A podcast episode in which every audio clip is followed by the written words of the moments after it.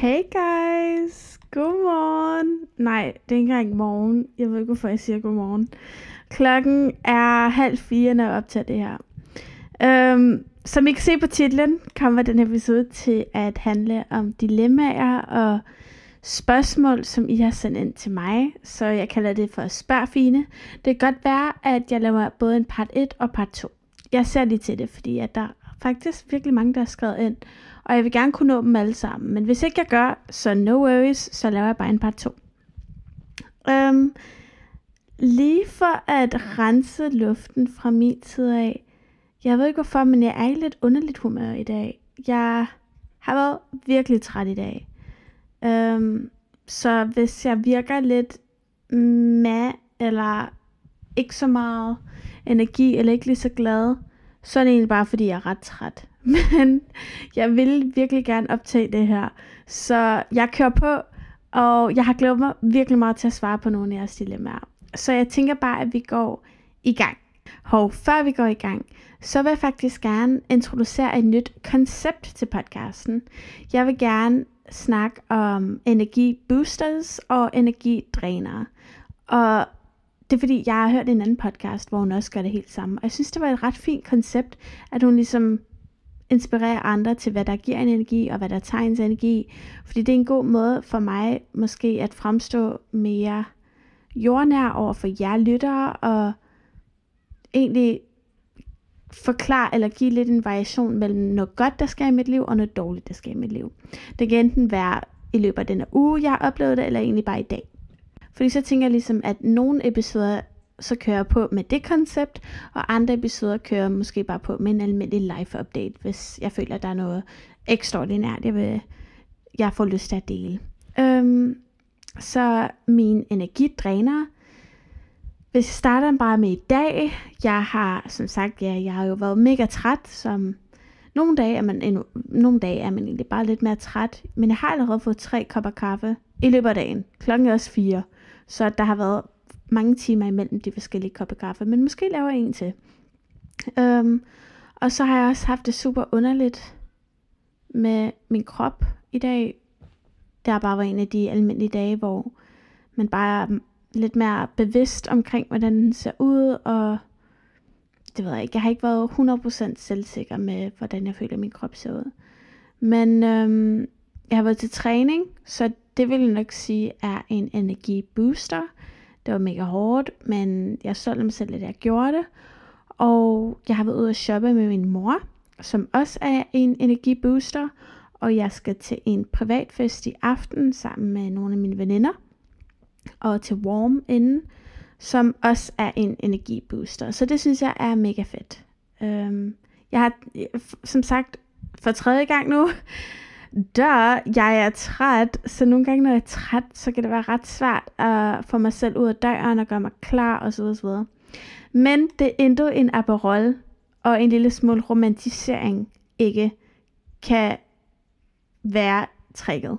Jeg har tænkt mig at gøre mig klar og lytte til noget mega højt humør, spise noget aftensmad med min mor, lave en Aperol, mens jeg spiser, og lægge make up, finde outfits, bare tage noget på, som jeg føler mig selvsikker i, som ligesom hjælper mig til det dårlige kropsdag, og egentlig bare tage til warm og festen, og bare nyde menneskers selskab. Jeg ser det egentlig bare på den måde. Så det var min i dags energibooster og energidræner. Før vi går i gang med dilemmaerne, så har jeg lige to disclaimers. Den første er tusind tak til alle jer, der har skrevet til mig. Jeg er mega stolt og beæret over, at I har bragt sådan nogle virkelig omsorgsfulde og rå emner op, og at I har delt det med mig. Tusind tak. Det betyder så meget.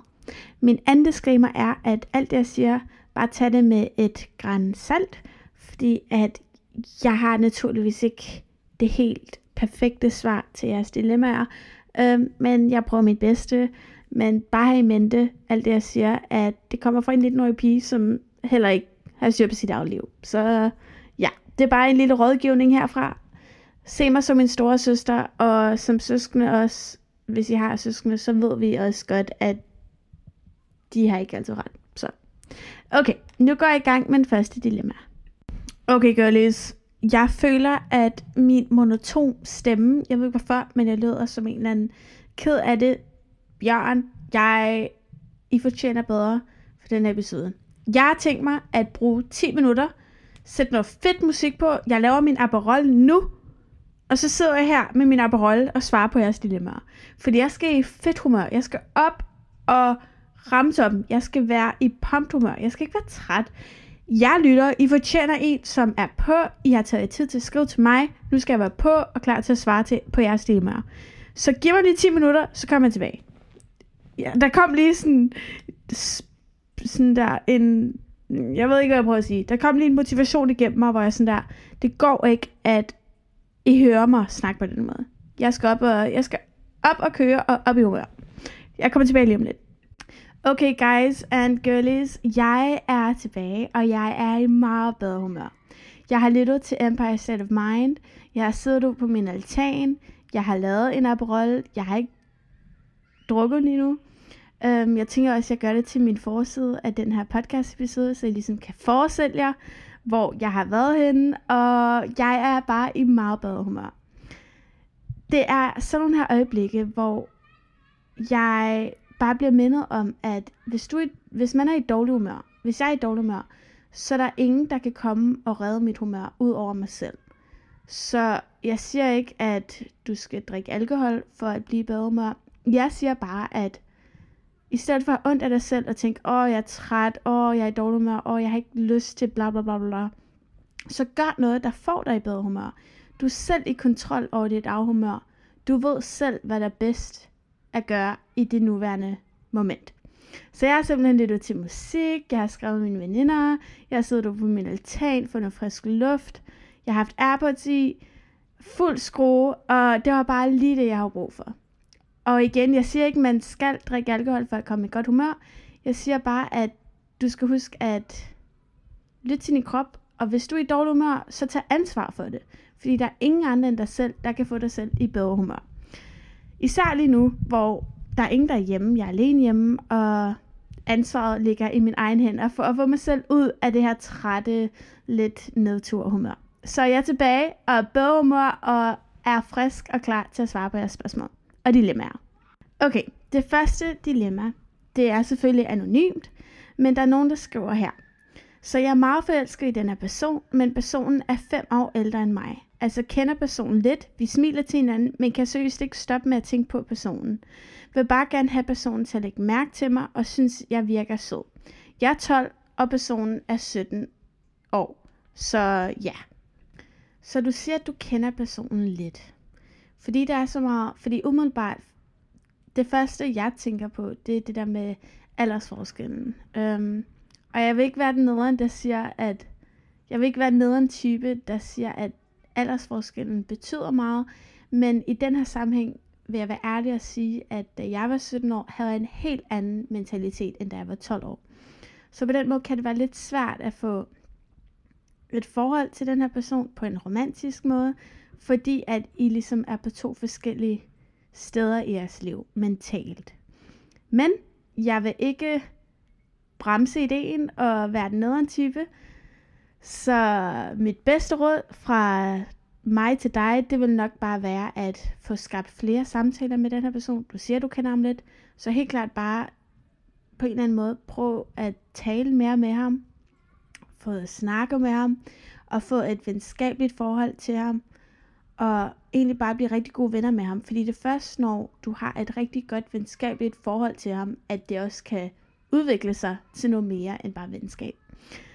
Ja, så det var lidt et kort svar herfra, men det var også lidt en kort besked, så jeg ved ikke 100% hvordan jeres dilemma er, hvordan jeres forhold til hinanden er lige nu.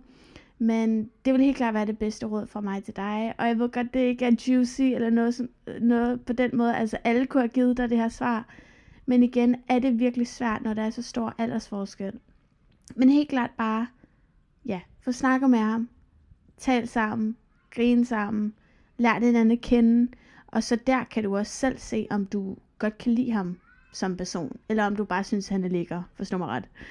Um, Og hvis du bare gerne, hvis du ikke vil have noget romantisk forhold til ham, hvis det bare skal være lidt mere overfladisk, du bare gerne vil lave noget med ham, så vil jeg nok selv gøre noget mere ud af, hvordan jeg ser ud. Måske prøve at få, at, få hans opmærksomhed på den måde.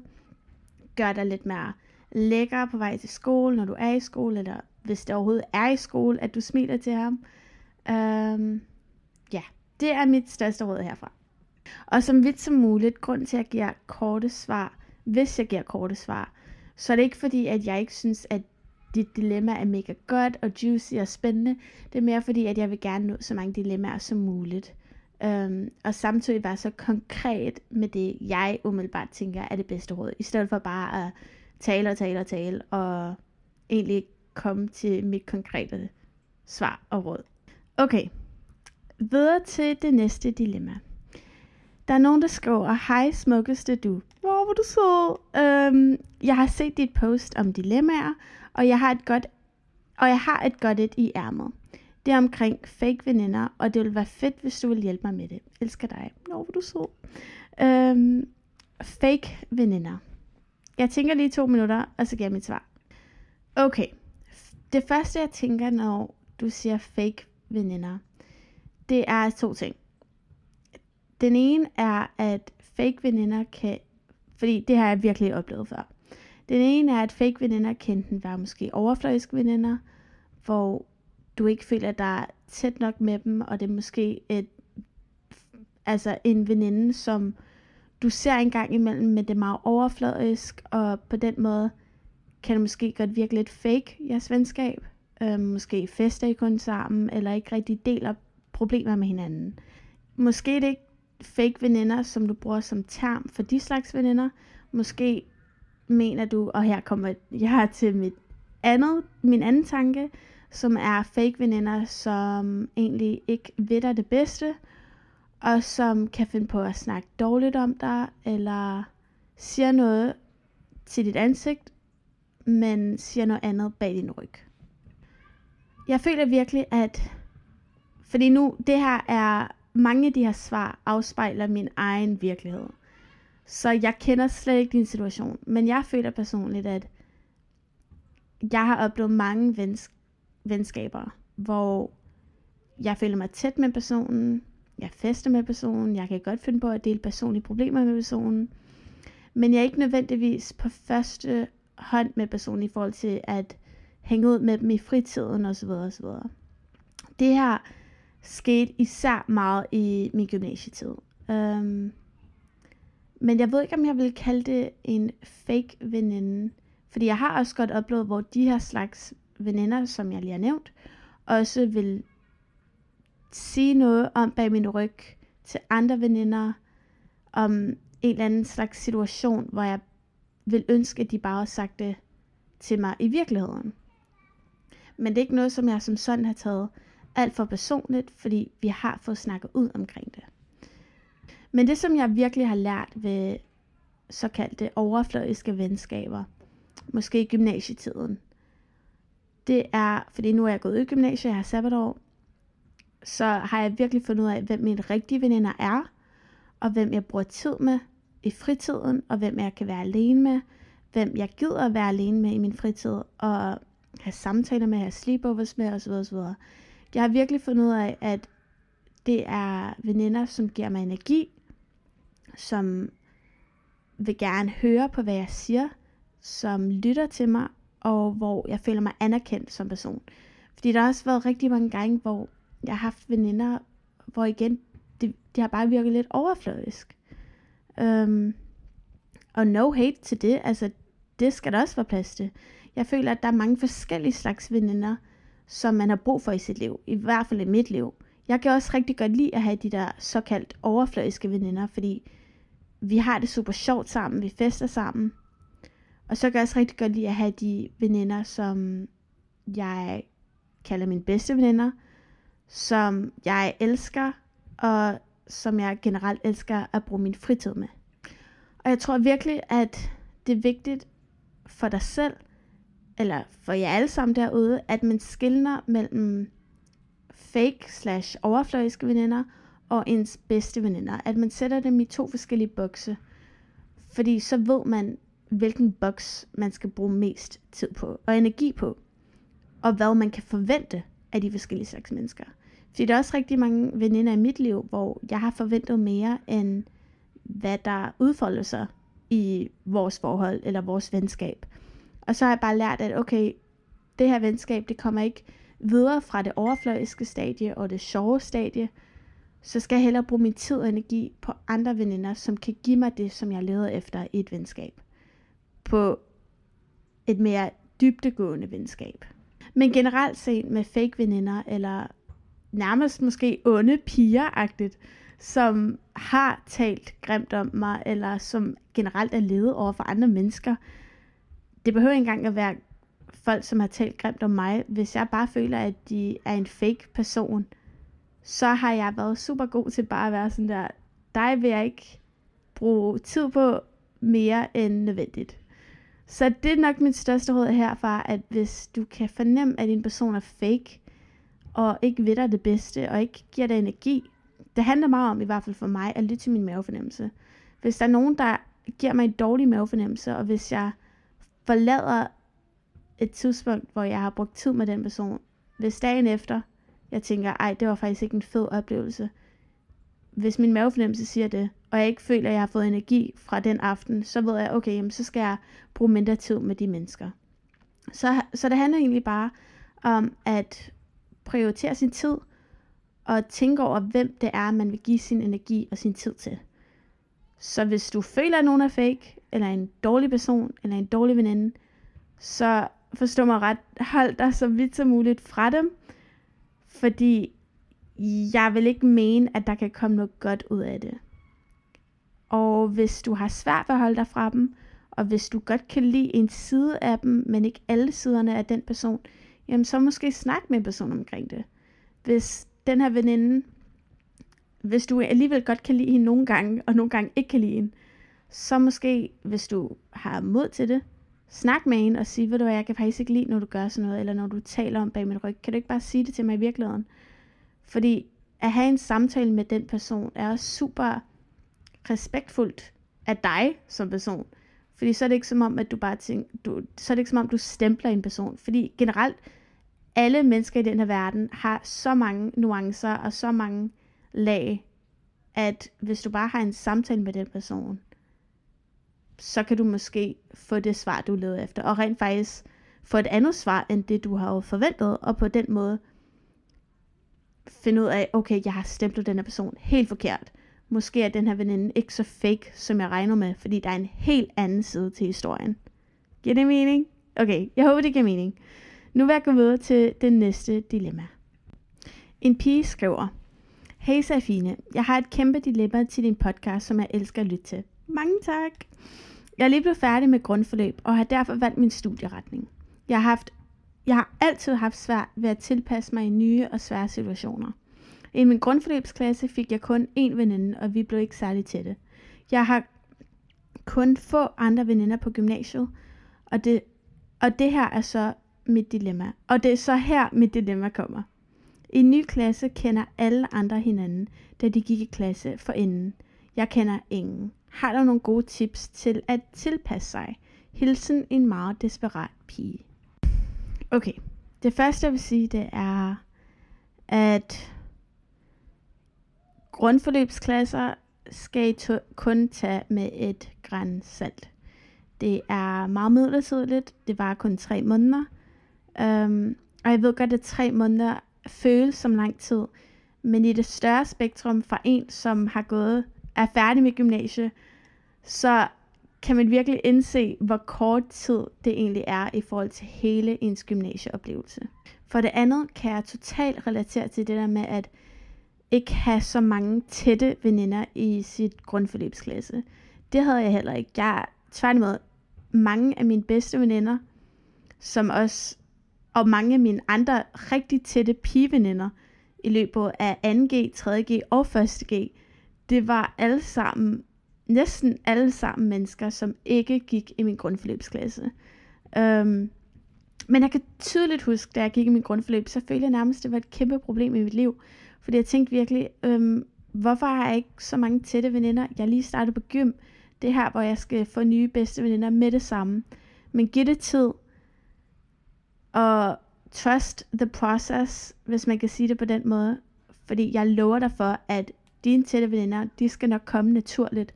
Og det behøver slet ikke at være mennesker fra din egen grundforløbsklasse. For det tredje, så siger du, at du har kommet i en ny klasse, så det er nok efter grundforløb, hvor alle andre kender hinanden, da de gik klasse sammen for inden, og du kender ingen. Og om jeg har nogle gode tips til at tilpasse mig. Tilpasse sig selv.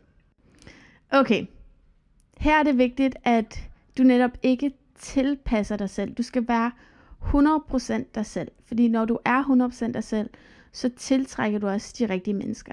Hvis du prøver at ændre dit udseende eller din personlighed til noget, som du ikke er, så bliver du, så får du højst sandsynligt veninder, som ikke passer til dig 100%, og måske lidt mere overfladiske veninder.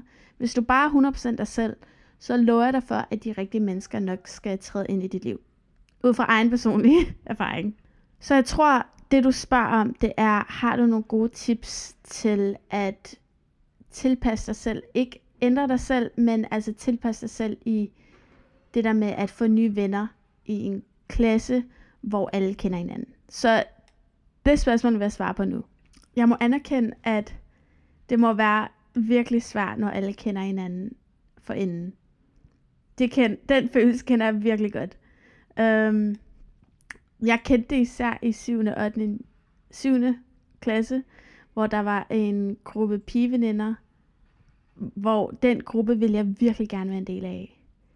Og jeg havde bare virkelig svært ved at vide, hvordan jeg skulle blive en del af den, fordi at alle netop var så tætte og kendte hinanden i så lang tid. Jeg endte så med at blive en del af gruppen, som var mega fedt. Det endte med at blive nogle af mine allertætteste veninder selv i dag. Og hvordan det skete, nu når jeg tænker mig om, det skete ved, at jeg blev bedste veninder med en pige fra gruppen, hvor hun så nærmest åbnede døren for, at jeg kunne komme ind i gruppen. Giver det mening? Så mit bedste råd til dig vil bare være åben over for alle. Alle i klassen, prøv at snakke, være åben, og generelt bare være sød over for alle i din klasse. Og prøv at bare virke interesseret i deres liv, og bare skabe forhold med dem, som er omkring dig. I stedet for, nogle gange føler jeg, at når det er en stor gruppe mennesker, så har man ligesom øje på enkelte mennesker, hvor man tænker, dem vil jeg gerne være ekstra sød over for, dem vil jeg gerne være venner med.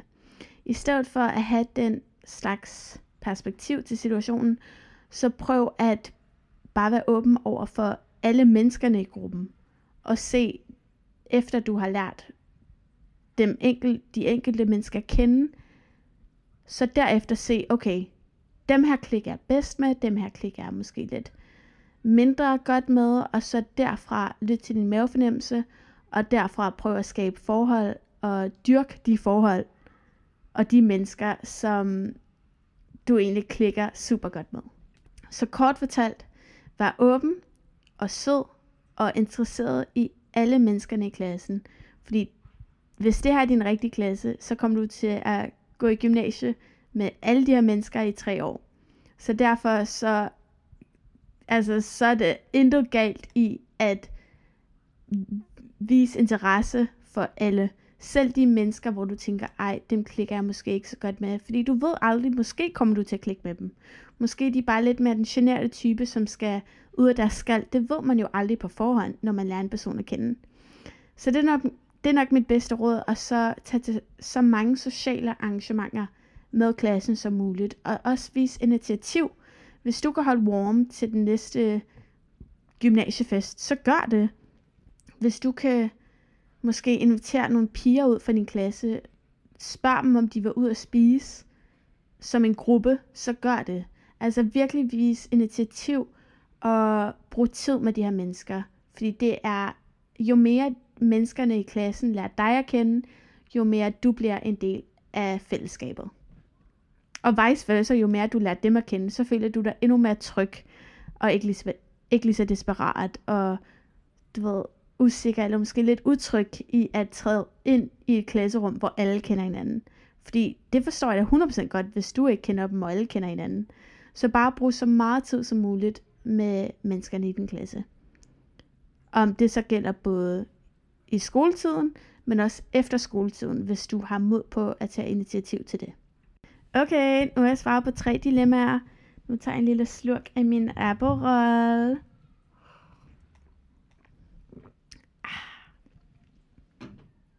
Okay. og det her gjorde jeg også i min sidste episode. Jeg kan ikke finde ud af, om det her er virkelig ulækkert, at I kan høre mig slurke. Det sagde jeg også i min sidste episode. Men jeg gør det alligevel. Videre til næste dilemma.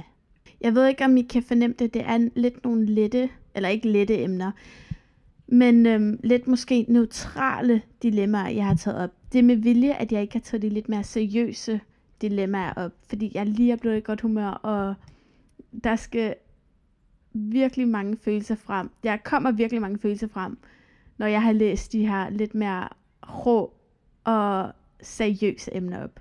Men jeg kommer til det. Jeg håber, I kan lide, lide at lytte med indtil videre. Okay, her kommer et længere øhm, dilemma. Så bær med mig og prøv at lytte efter. Ej, jeg gider ikke lyde som en lærer, men det er fordi, at det er en lang besked. Og jeg kommer nok ikke til at genfortælle den med mine egne ord, fordi den er så lang. Okay, her kommer den. Ej, det er ikke engang sjovt. Nå, men her kommer den. Nå, jamen i efterårsferien var jeg i Amsterdam med min faster og onkel, hvilket var min konfirmationsgave fra dem. Lille sidenote, jeg har haft en spiseforstyrrelse og lidt af svær angst.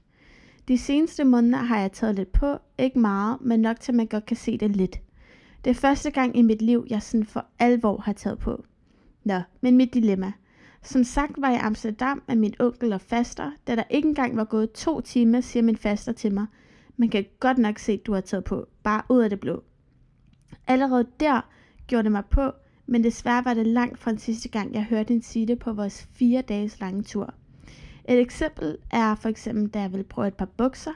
Hun ser, at jeg tager en størrelse small, og hendes første reaktion er, ej, du er godt nok blevet, er du, er du virkelig blevet så tyk?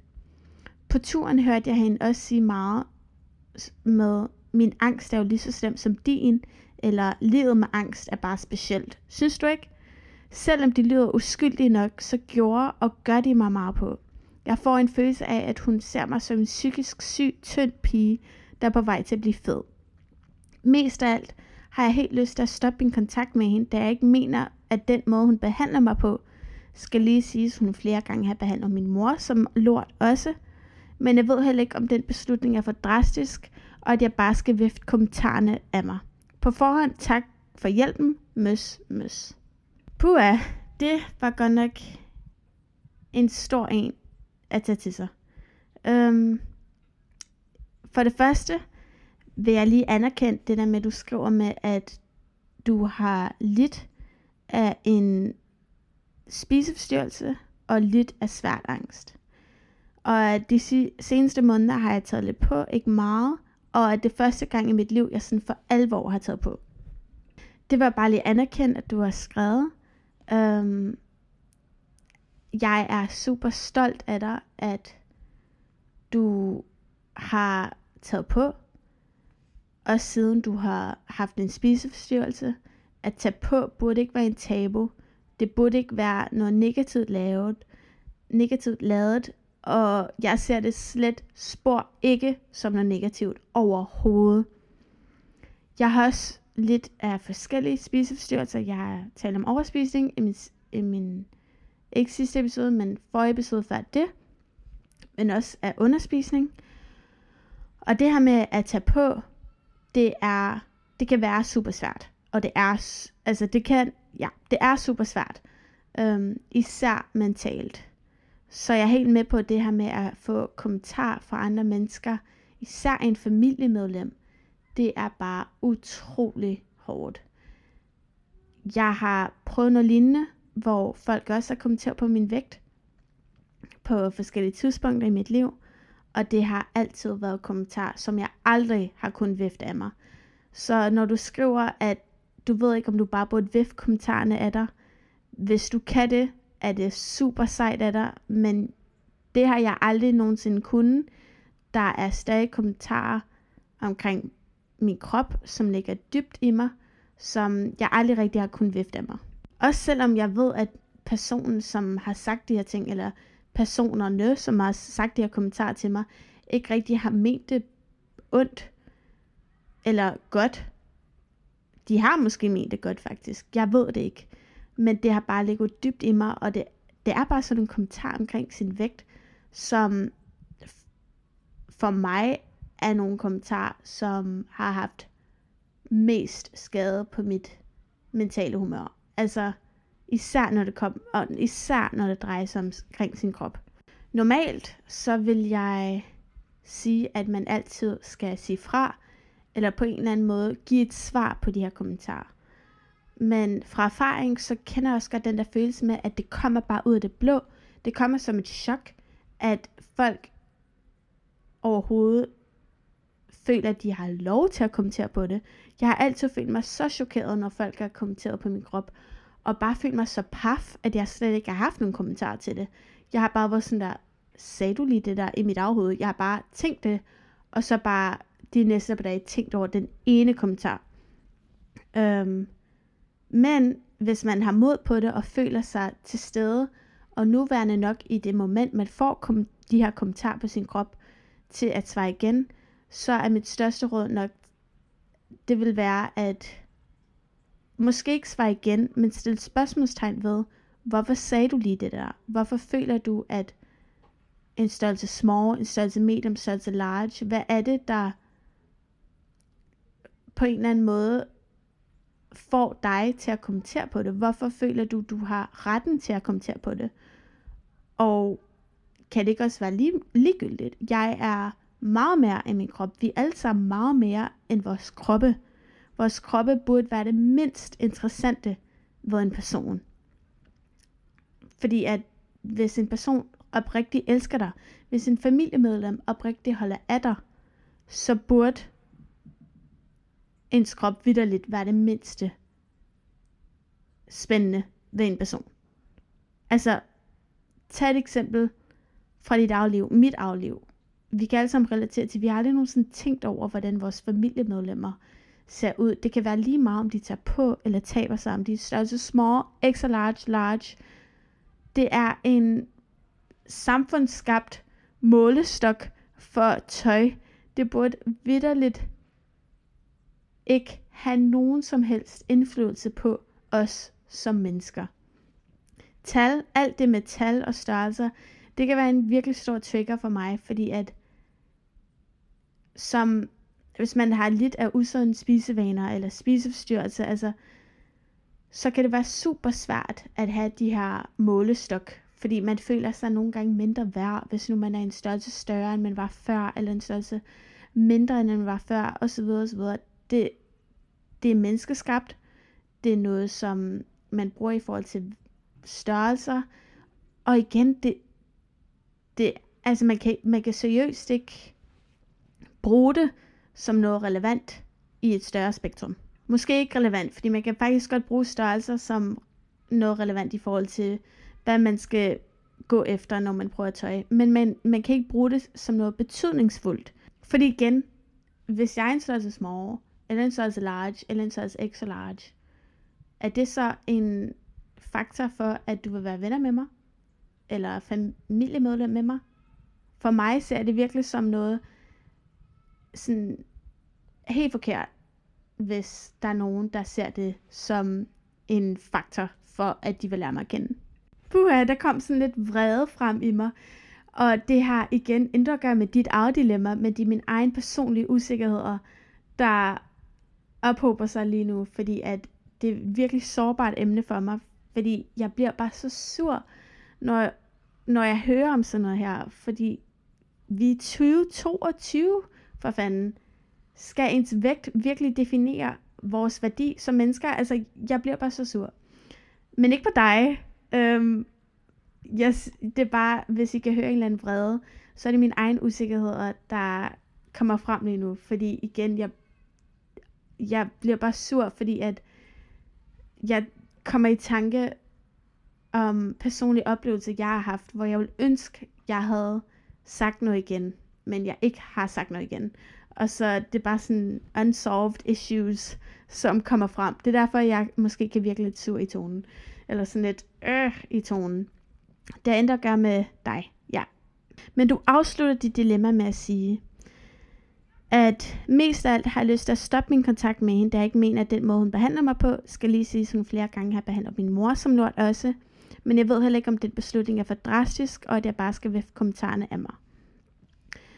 Så jeg vil nok sige, at det her med at stoppe kontakten med hende, altså igen, det her er bare en forholdsvis lille besked i forhold til det større, et større spektrum. Altså du har et helt forhold til din tante og din onkel, og jeg har jo ingen idé, hvordan hun har behandlet din mor, eller de følelser, din tante har givet dig. Altså, jeg kan prøve så meget som muligt, og det gør jeg virkelig også, at sætte mig i din situation.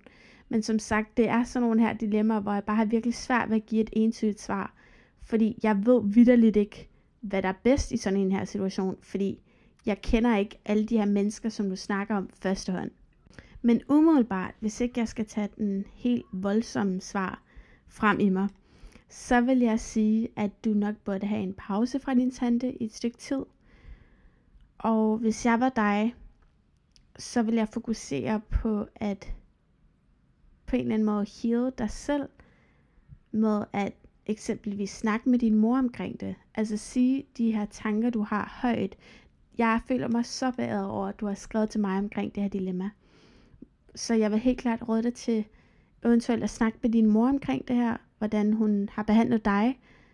Øhm, især når du siger, at hun også har behandlet din mor som lort også, så er det jo helt klart noget, I kan snakke om sammen, hvor du også skal høre din mors synsvinkel på, hvordan hun ligesom har, har håndteret det her problem, og hvordan hun har håndteret alt det her med at blive behandlet dårligt, eller som lort, som du siger, af, af hendes søster, eller af din tante. Åh oh, nej, undskyld, jeg kom lige i tanke om onkel. En onkel, det er din mors brors, så en tante er din mors brors kone. Okay, så I er måske ikke engang relateret med blod på den måde. Det er bare din mors brors kone. Okay, det gør det endnu mere sådan sort-hvidt i mine øjne, fordi det må man virkelig heller ikke. Altså, så har jeg endnu mindre empati for hende, siden I ikke er relateret altså med blod, hvis man kan sige det på den måde. Okay, men jeg vil sige, at man skal huske på, at når folk siger sådan nogle kommentarer, som sådan nogle nedladende kommentarer, så stammer det ofte fra deres egen usikkerheder. Så din tante har sikkert en hel masse usikre tanker omkring sin egen krop, og helt masse problemer, som hun går og døjer med, som afspejler sig i de kommentarer, hun siger til dig. Og jeg siger ikke, at det giver hende retten til at kommentere på din krop, og giver hende retten til at sige noget nedladende til dig. Jeg siger bare, at det kan måske hjælpe dig med at komme videre fra de kommentarer, fordi så kan du på en eller anden måde forstå, hvorfor hun har sagt det. Og du kan på en eller anden måde bearbejde, at det har intet at gøre med dig. Det har noget at gøre med, at du siger, at du har, altså, nu ved jeg ikke, om du har, jo, det handler at gøre med, at du siger, at du har taget på, eller at du har taget på. Det handler at gøre med, at du har taget på, og det handler at gøre med, at om, hverken om du var en størrelse small, eller størrelse medium, extra small, det er ligegyldigt, hvilken størrelse du er. Det handler at gøre med dig som person, og din krop. Jeg tværtimod, det har alt at gøre med hendes egen usikkerheder, som får hende til at sige sådan nogle ledende kommentarer. Fordi hvis hun elsker dig som person, altså alt det her med usikre kommentarer, som man siger omkring andre, det har ofte, jeg vil nærmest sige, at 99% af tiden har det altid noget at gøre med den persons egen usikkerheder. Og derfor har de behov for ligesom at få andre til at få det dårligt om sig selv, eller et eller andet i den retning. Og igen, jeg føler, at det kan være virkelig svært at forstå, hvorfor folk har brug for at sige sådan noget, fordi det gør intet godt. Hvorfor har man brug for at sige onde kommentarer? Jeg forstår det virkelig ikke, så jeg har ikke et entydigt svar til det her. Det her er virkelig et svært dilemma. Uh, jeg har virkelig svært ved det. Men umiddelbart, så tag en pause fra hende, og få tag med din mor omkring den måde, hun har behandlet dig på. Og hvis du kan, så måske sige det til din tante, hvis du har mod på det. Jeg forstår godt, jeg, ved, jeg tror ikke engang, jeg selv vil turde sige sådan noget her. Men hvis du har mod på det, og ikke er ligesom mig, hvis du har lyst til det, så kan du måske prøve at have en samtale med din tante, og egentlig bare sige det liv, som det er, at du synes, det er ufedt, når hun siger sådan nogle kommentarer om din krop, fordi du lider af svær angst og en spiseforstyrrelse, og du har taget på første gang i dit liv, og det gør hele situationen bare meget værre, når du får sådan nogle kommentarer fra hende. Og du vil egentlig bare gerne høre, hvorfor har du brug for at sige sådan noget, og kan du ikke lade være med at sige sådan noget? Fordi så er jeg helt, altså jeg håber da i hvert fald, at hvis din tante hører sådan noget, hvis din tante hører, at du siger sådan noget til hende, at hun så vil tage sig sammen og sige, ej, det må du virkelig undskylde. Jeg ved faktisk heller ikke, hvorfor jeg gjorde det. Jeg tror bare, at det var i momenter, hvor jeg tænkte mig slet ikke om, og et eller andet kom af mig. Jeg har ingen idé, hvad der skete der, eller et eller andet i den retning. Jeg håber i hvert fald, at hvis du tager dig sammen og er ærlig over for hende, at hun undskylder. Fordi, og jeg siger ikke, at du behøver at gøre det, fordi jeg vil heller ikke ture, men på en eller anden måde, så kan det måske hele jeres venskab og forhold, hvis du har lyst til at bruge tid på hende. Hvis du har lyst og behov til at bruge tid på hende. For det er også med på, at når det handler om familie, så er det ikke altid, man har lyst til det, men nogle gange er der også behov for det. Eksempelvis, hvis det er, at du skal se hende hver weekend til en eller anden familiemiddag eller et eller andet. Hvis hun er meget i dit liv, og det er svært at holde en fysisk pause fra hende, fordi hun er i din tæt omgangskreds, fordi at hun er din onkels kone, så kan det være virkelig svært at holde et familiemedlem væk fra en. Så nogle gange har man ikke lyst til at have sådan her samtale, men man har behov for at have sådan her samtale, sådan en ærlig samtale. Fordi den er virkelig hård, sådan her samtale. Det er det virkelig svært. Så det må du lige selv vurdere, hvis du har behov for det. Og en meget lille afslutning herfra. Du skriver, at jeg får en følelse af, at hun ser mig som en psykisk syg, tynd pige, der er på vej til at blive fed. Jeg, som, som mig, som person, som læser din besked, så vil jeg aldrig nogensinde tænke det omkring dig. Selv hvis du er psykisk syg, så er det en lille del af dig. Du er, det er ikke din identitet. Du er meget mere end en person, der lider af angst, eller en person, der har haft en spiseforstyrrelse, eller stadigvæk lider af en spiseforstyrrelse. Du er meget mere end det. Øhm, og på vej til at blive fed, du, selvom du har taget på, så vil ikke sige, at du er fed, når man har lidt af spiseforstyrrede tanker, eller usunde vaner, spisevaner, eller en spiseforstyrrelse, så er det virkelig nemt at tænke, ej, nu har jeg taget på, nu er jeg fed, nu er der folk, der tænker, jeg er mindre værd, eller kan ikke lide mig lige så meget. Jeg, fra mig til dig, der er ingen, der kommer til at kunne lide dig mindre, bare fordi du har taget på. Du er god, som du er, så cheesy, som det lyder. Jeg har også selv svært ved at tro på det, når influencers eller når mennesker på internettet siger, at du er god, som du er, fordi jeg kender dem ikke førstehånd, så jeg tror nødvendigvis ikke på de ord, som de siger, fordi jeg føler, at de retter mod alle andre end mig selv. Men du er virkelig god, som du er, og der er endnu galt i at tage på. Især hvis man har lidt af en spiseforstyrrelse. Og selv hvis ikke man er lidt af en spiseforstyrrelse, hvis du tager på, så er der, også, altså, der er intet galt i det. På den ene eller anden måde er der intet galt i det. Fordi hele grunden til, at vi føler, at der er noget galt i det, jeg vil mene, det har meget at gøre med sociale medier, vores samfund, det der, alt det her med den ideale, perfekte krop, bla bla bla bla bla bla. Der er intet galt i at tage på. Og der er intet, der hedder den perfekte ideale krop i en virkelig verden. Alt er menneskeskabt og en illusion, som er menneskeskabt på de sociale medier. Og jeg siger, det er en illusion og menneskeskabt, fordi hvis du kigger dig omkring, så har alle mennesker omkring dig i den virkelige verden væk fra din telefon, væk fra en skærm. Alle har forskellige kroppe. Der er ikke nogen på gaden, som har en ens krop. Fordi det er bare sådan, det er. Det er ikke menneskeskabt. Sådan er det biologisk set. Øhm, ja. okay, jeg tror, det var nok for dilemmaerne for den her gang. Der var et par stykker, som jeg ikke lige nåede for at svare på. Det må du undskylde. Jeg tænker at lave en part 2. Så hvis du har lyst til at være i min part 2, så må du meget gerne skrive til mig på Instagram, Serafine, eller hvorfor taler jeg engelsk i pussy? serafine.selauri. Øhm, tak fordi du har givet lidt med, og hvis du har sendt mig et dilemma, som jeg har svaret på i den episode, så tusind tak til dig. Og jeg håber, at min svar har måske været lidt hjælpsomme.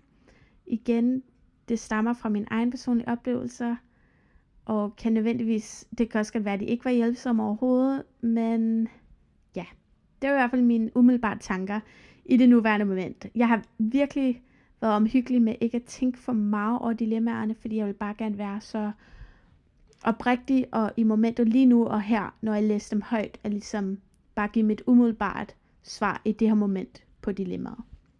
Okay, tusind tak fordi I gik lidt med, det har jeg sagt. Øh, men dejlig aften til jer. Jeg skal til at gøre mig klar. What the flip? Klokken halv seks. Ja, jeg skal til at gøre mig klar.